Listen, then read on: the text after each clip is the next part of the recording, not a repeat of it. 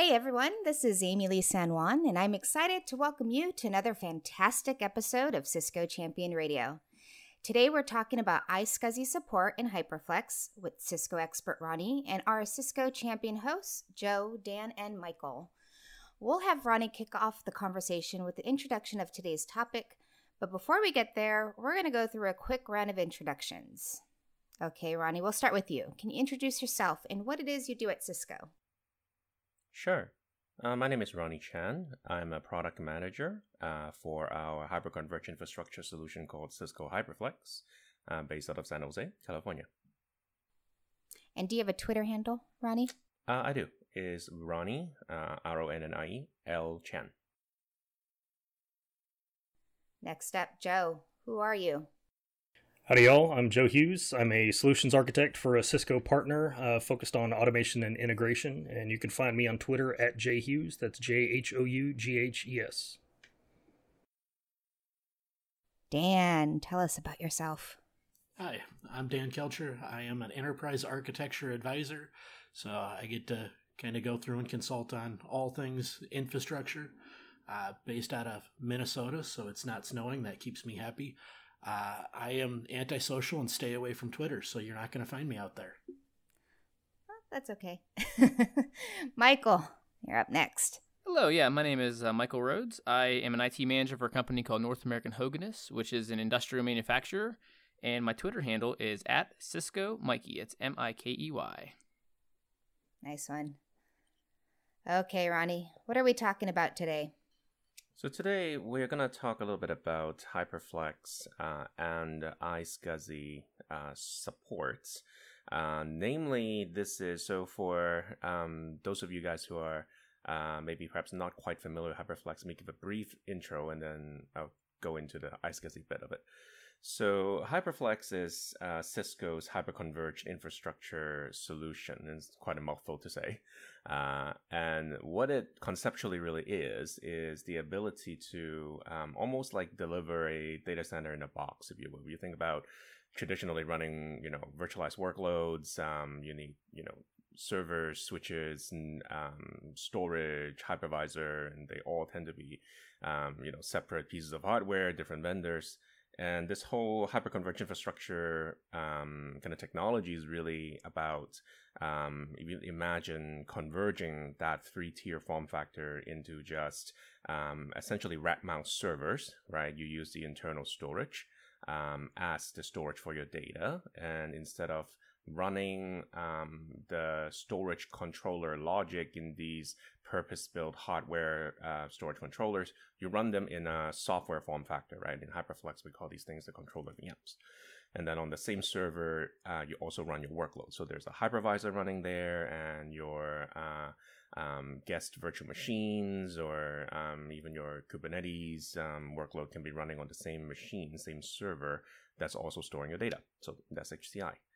And now, uh, what um, we are excited to talk to you about today is um, a new uh, capability uh, in HyperFlex Data Platform. Um, is providing um, for the first time now, in addition to uh, running virtualized workloads and you know containerized workloads, we're also going to make available um, the storage uh, in HyperFlex uh, as a iSCSI target. So for um, your workloads that need block storage, um, whether they're running on HyperFlex, whether they're outside of HyperFlex, we now um, make that uh, capacity and that performance uh, for HyperFlex available for those use cases.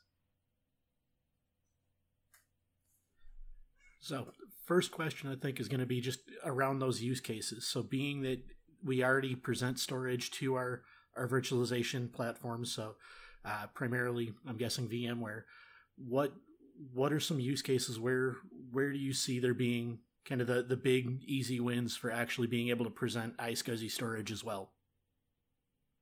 Yeah, good question. So the and I would kind of break it down into um, three categories, if you will, right?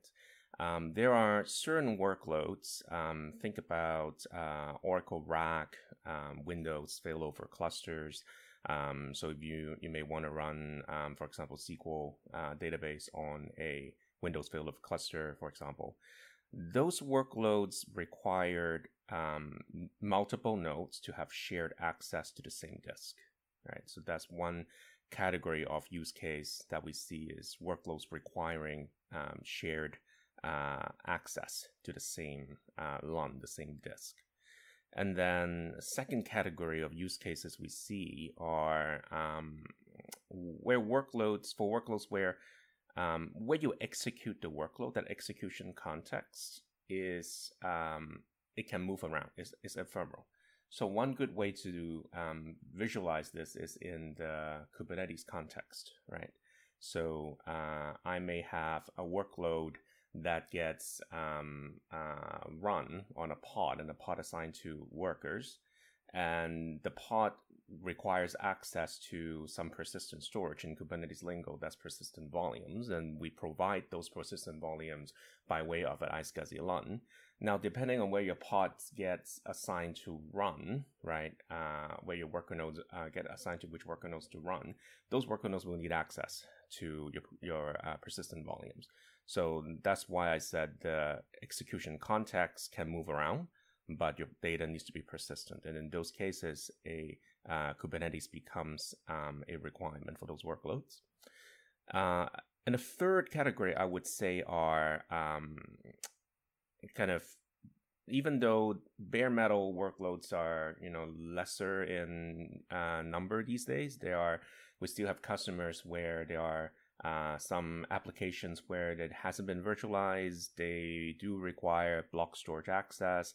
And um, in these cases, um, the ability for us to be able to tell the customer, hey, and I know that you're, you know, looking at consolidating your data center footprint, your storage footprint, and wouldn't it be nice if in your HCI stack you can also carve out some LUNs for some of these external bare metal use cases, right? Just one less thing to manage, right?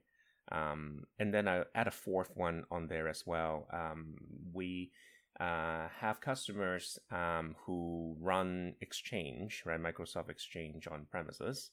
And as you know, right, when running Microsoft Exchange in a vSphere environment, Microsoft um, uh, doesn't officially support NFS. Um, so um, some of our customers do want to be able to run Exchange using an iSCSI storage uh, backend. So that's kind of the fourth use case, if you will. So I guess Ronnie, when uh, when can we get our hands on it? Good question. So uh, the this feature will ship with um, HyperFlex 4.5.1a release. And 451a, um, we are looking at a um, general availability date uh, in late October, maybe early November. Right, so it's right around the corner. Uh, and um, for those of you who maybe are not familiar with kind of our release conventions, uh, 451 is what we call our feature release. This is when we are going to uh, bring to uh, the table some significant new capabilities. Um, we also have a kind of a maintenance release train, right? Um, when you see the number ends in a two, that's a maintenance release. So this is our feature release. Um, we're very excited um, about uh, bringing some new capabilities to our customers. So, Ronnie, for customers that look to deploy this, um, what are they going to see once they get this release installed inside of their environment? You know, what are going to be the requirements for them to go ahead and leverage uh, iSCSI on an existing HyperFlex cluster? Okay. So, um, for an existing customer, uh, the first thing they do is they would upgrade to a 4.5 release. They'll do an HX Data Platform software upgrade. And then uh, after they upgrade on uh, our management interface, HX Connect, they're going to see a, a, new button, if you will, right? Um, called uh, a new tab, right? iSCSI. And they'll be able to uh, configure iSCSI. In other words, um, that's the workflow you go through to enable the feature. So what that means is um, this is a feature. In other words, you can upgrade into. It's upgrade. You can upgrade your data platform version. You get that capability. Now, in 451A, uh, we are first going to support our um, FI or Fabric Interconnect based clusters. So these are clusters where um, the clusters live within a single FI domain. They're in the same, you know, in a single location. These are generally what we call data center, you know, clusters. Uh, in subsequent releases in 4.5, we are um, planning to bring iSCSI support also to our stretch clusters as well as our edge clusters, right? So those will come uh, subsequent to the initial release. Now, um, so you upgrade your HX um, DP version, you go through a workflow to enable iSCSI. And there we need to start peeling back the onion a little bit uh, in terms of, um, you know, how this thing is, um, what the look and feel of this feature is. So, um, for those of you who are familiar with um, kind of HyperFlex um, product, as I said, there is this there's this controller VM concept, right? A collection of um, these controller VMs give you um, the distributed file system. And when you turn on iSCSI, each of these controller VM will get a new interface, right? So you need to supply a iSCSI virtual uh, network, uh, iSCSI VLAN, right? So you need to you know prepare a set of you know new set of IP ranges, and each of these controller VMs will get a new interface, right, uh, on this iSCSI VLAN, and um, there's also a uh, virtual IP address, what we call cluster IP address uh, on the iSCSI interface, so iSCSI SIP, if you will. And this cluster IP address um, is uh, it basically provides you a centralized portal for you to log in and connect, right? Um, we can talk a little bit more about you know how um, an initiator would consume a target on uh, on Hyperflex in a little bit more detail later. But essentially, there's two ways. There's a um, kind of simple way where uh, you can log into this centralized portal. The portal can be uh, is hosted by one node at any one time. That node goes down, and another node takes over. You know, pretty simple standard things. Uh, but you can also have the initiators directly lock into the each node's individual iSCSI interfaces, and there are pros and cons to each. We can talk through that. So, um, from a standpoint of what's required, right? That's basically uh, it, right? From an FI based cluster, you need to uh, have a um, you know new VLAN, right? Uh, and you need some new IP addresses, right? So if you're gonna consume iSCSI from within the cluster, say these are two VMs I want to create, I want to build a failover cluster on them. That's pretty much all you need, right? We call this the, you know, uh, uh an L2 use case, if you will. The iSCSI traffic does not go outside of the Fabric interconnects, right? Um, now, of course, um, that VLAN also needs to be created on that top of rack switch, right? That um, interconnects the cluster. Um, and so that's something you, you do need to remember to do. But from a setup standpoint, right, there's really no net new gear you need to get if you're looking at an L2 use case. Now, um, we do also support an L3 use case, which means um, maybe you have a couple of servers that's not on uh, your iSCSI subnet. You want to get access to a target on HyperFlex. So there, as long as you have routerability between um, that, you know, source subnet where the uh, initiator sits and uh, the iSCSI um, VLAN, And then you can also come in uh, and consume targets and LUNs from Hyperflex as well. So one thing just to to kind of clarify. So you said the the management that's all HX Connect, right? Yes. So in this first release, the management is all HX Connect, uh, and HX Connect is REST API driven. So in the future, we do um, are planning to uh, bring support from uh, Intersight as well um, probably starting with some monitoring and performance charts and such, and then bring uh, iSCSI workflows in the future into Intersight. So, Ronnie, um, just a question. So, I have HX for my own data center, and I'm using it today. It's already been deployed, storage is in use. How would you see an, an existing customer like myself adapting to uh, my current storage? Right? How like, I'm going to get the button, I'm going to turn it on if I'm using my storage, do you see people going out and maybe adding storage specially dedicated to those iSCSI targets, or do you think they'll be able to go back in, scale back their storage, free up some, and then go out and deploy? Is that like the proper workflow? So uh, for an existing uh, cluster, right, when you after you go through the workflow, you turn on iSCSI. Essentially, iSCSI uh, and your VM workloads uh, in the existing cluster, they consume the same physical pool of storage, right? So you don't actually need to go and create a separate storage pool and such. This you, that part is kind of abstracted away. In fact, under the covers, what happens when you go through that workflow to enable iSCSI is that in the back end, we kind of create a separate data store, if you will, for the, the iSCSI objects. And so when you go to your management interface in HX Connect, if you want to pull up, let's say I want to see my uh, capacity utilization, um, you can see your capacity utilization in aggregate, VM and iSCSI, as well as just for iSCSI, right? So you can see uh, what is my um, you know capacity available, what is the actual capacity consumed, those kind of things. The same kind of you know metrics you're used to seeing on HX Connect. Very good, thank you.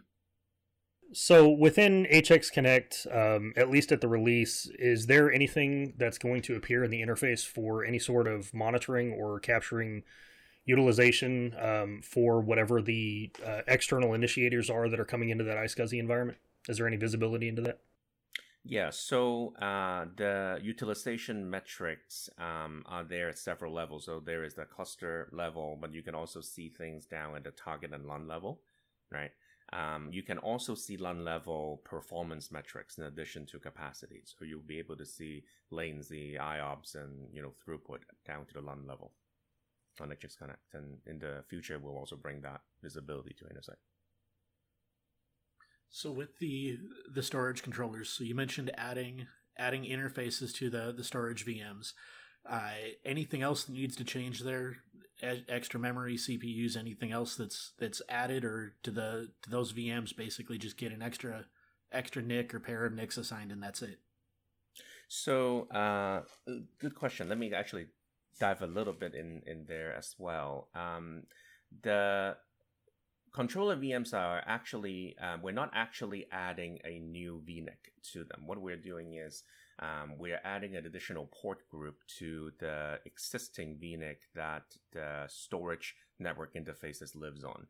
And we made this decision so that um, the act of turning on iSCSI does not uh, require um, a reboot of the ESX hosts, right? So we we we figured that's probably a good thing to try to avoid that um, for our customers.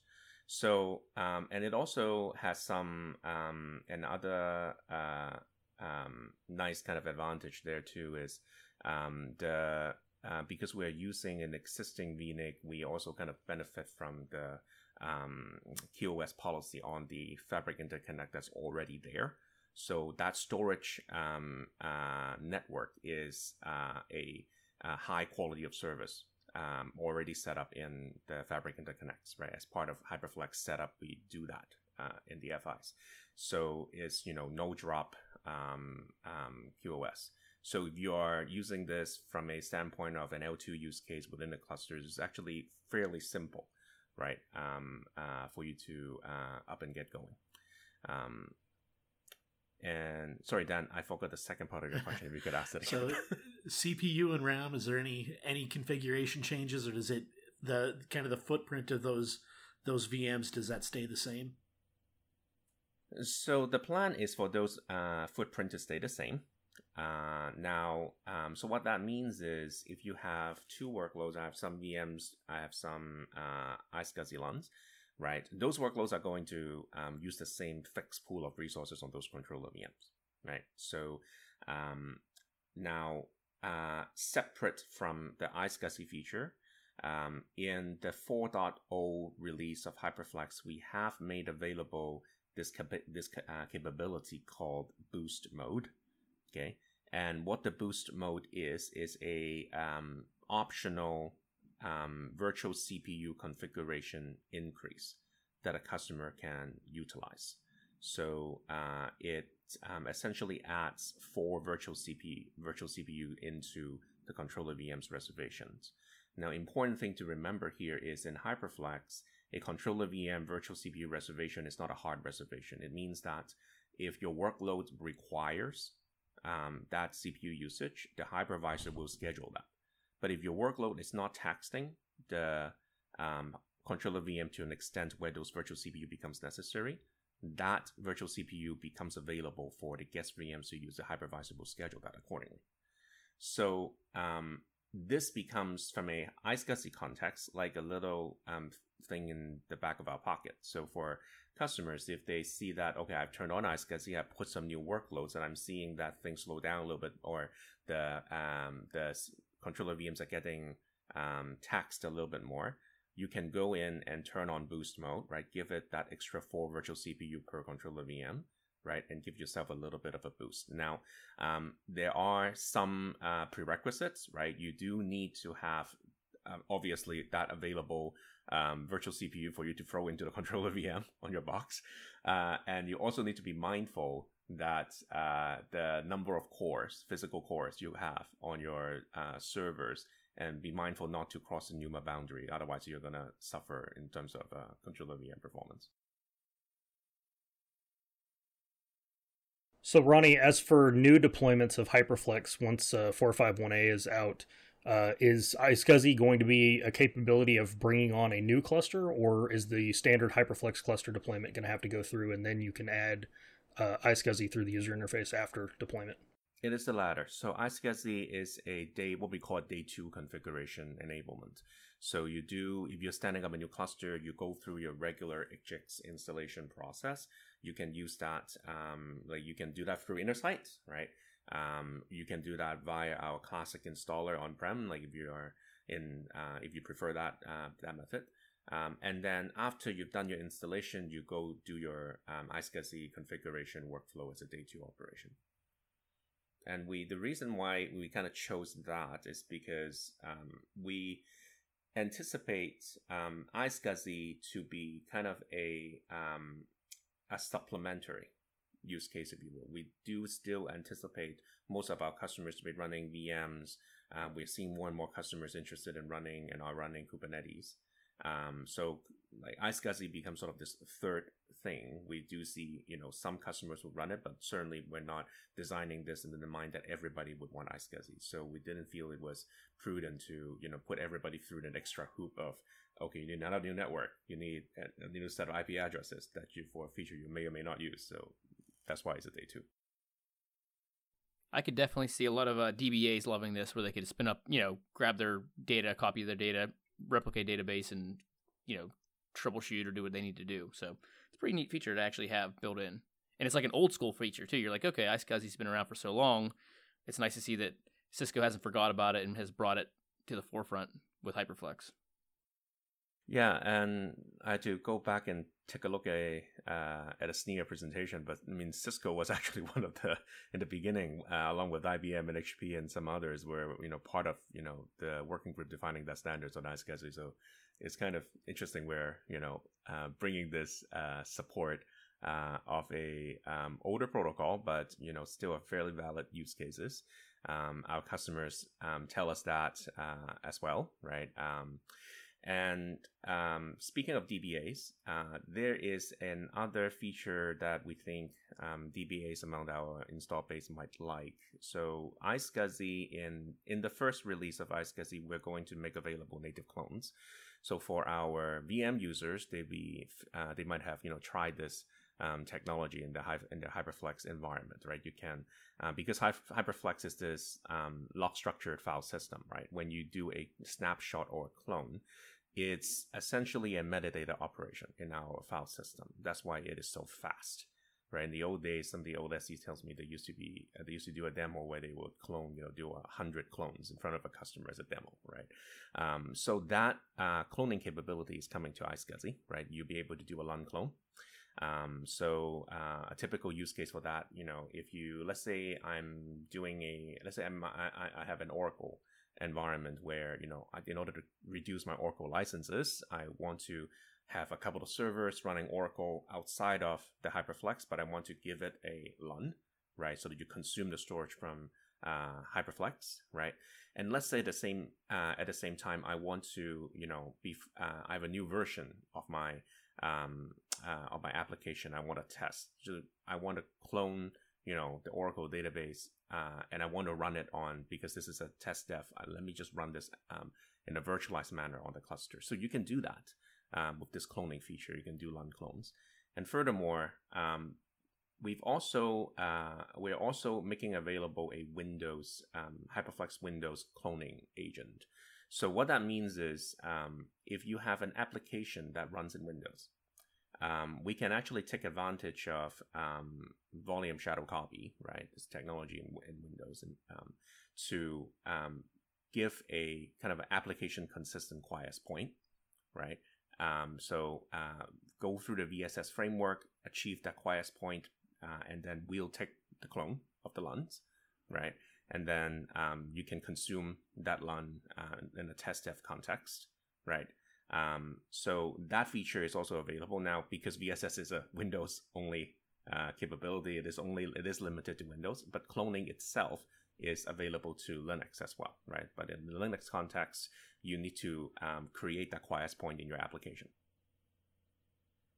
So speaking of kind of the servers and the connections and all that, the so redundancies. So we've got multiple storage controllers. We presumably are going to have multiple links. Uh, can you talk a little bit about how we're we're basically making sure that those those iSCSI connections are are going to remain up and available in the event of a you know disk failure, node failure, something like that? Yeah, absolutely. So let me um, answer that questions in two scenarios. So the first scenario is the simplified login via the central portal with the iSCSI SIP that I alluded to earlier, right?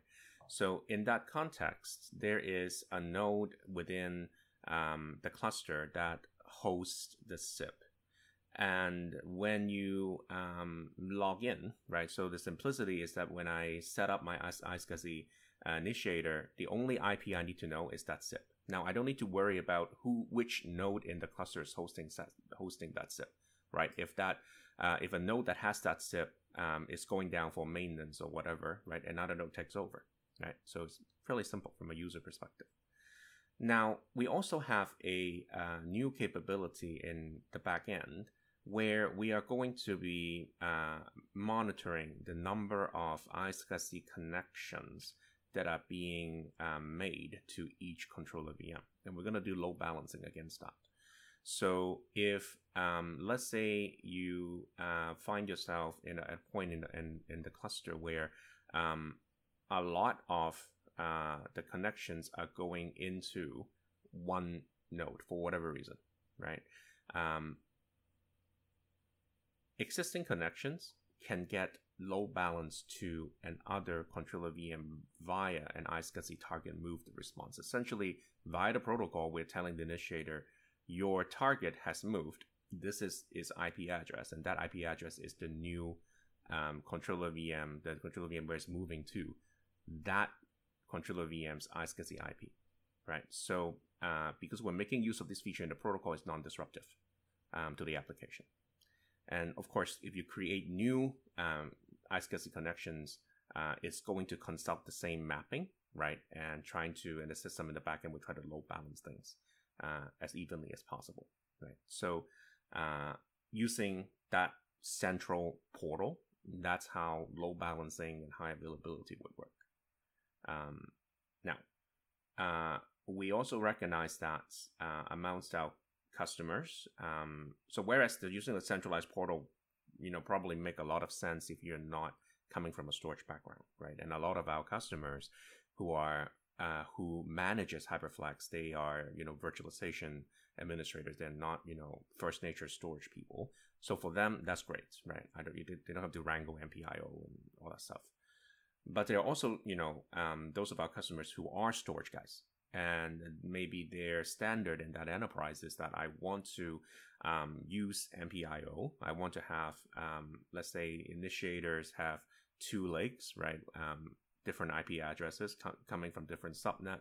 And I want the initiators to have multiple simultaneous connections to an iSCSI target. And we support that as well. One way to think about it is that if I have, let's say, a four node HyperFlex cluster, right? I have four controller VMs and I have an initiator, let's say living on a bare metal server, it's got two NICs, right? Uh, I can open eight connections from the initiator to uh, HyperFlex. And I can use, um, be it the Windows DSM uh, driver or the Linux multipath IO driver, um, and make um, round robin, you know, be it multipath IO decision, use maybe like be it round robin or least queue depth or whatever, and have um, essentially the initiator MPIO driver make the call which connections you want to use, right, for your IO. Um, now, the thing to remember there is when you use that, um, it becomes the responsibility of the multipath IO driver initiator to be aware of what connections you have established and the status of those connections. The our backend, that load balancing logic becomes unaware because you're not going through the SIP, right? So then for those customers, they do need to, you know, make sure that you configure things correctly if you're going to use it that way. So for the traditional storage admins, um, I guess the next question is, is there an MPIO driver that you are requiring or a proprietary driver that you're releasing, or are you relying on just the underlying OS? We are relying on the underlying OS. So we are qualifying our own QAs testing um, the Windows DSM uh, driver as well as the Linux multipath, um, like DM multipath driver. Good news. Um, and I guess the next question, just specifically asking about the load balancing, all of that is being obfuscated from users, right? There's no there's no path selection that anyone can modify for that load balancing, correct? That's correct. So if you're using the centralized um, login portal using the SIP, right? In the back end, uh, we are handling the load balancing. There's no user configuration or input uh, required for that to work. We're trying to take one, you know, unnecessary knob away, if you will, for simplicity.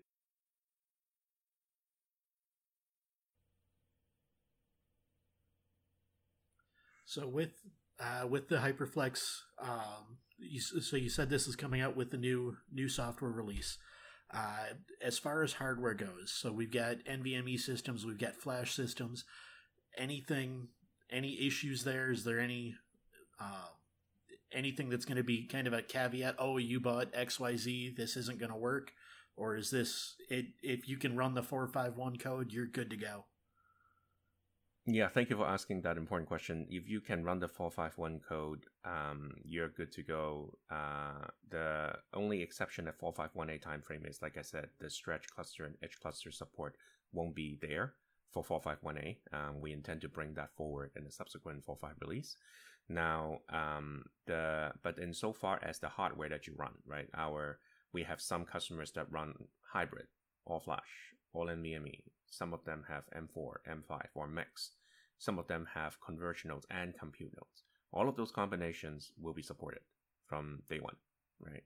So um, you'll be able to upgrade to 4.5 and turn on iSCSI um, for all of those hardware combinations.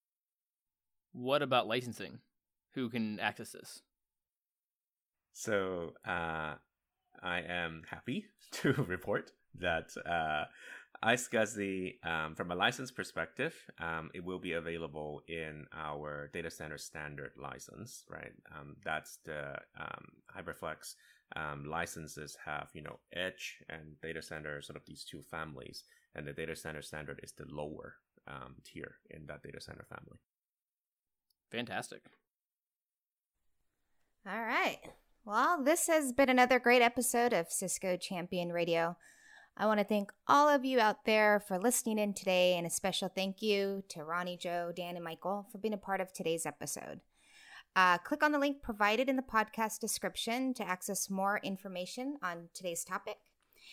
And just a reminder be sure to look for this episode and every other episode that we've ever recorded anywhere you listen to podcasts, including SoundCloud, Spotify, Apple Podcasts, TalkShoe, Stitcher, and Google Podcasts. I hope you enjoyed today's episode. See you next Monday.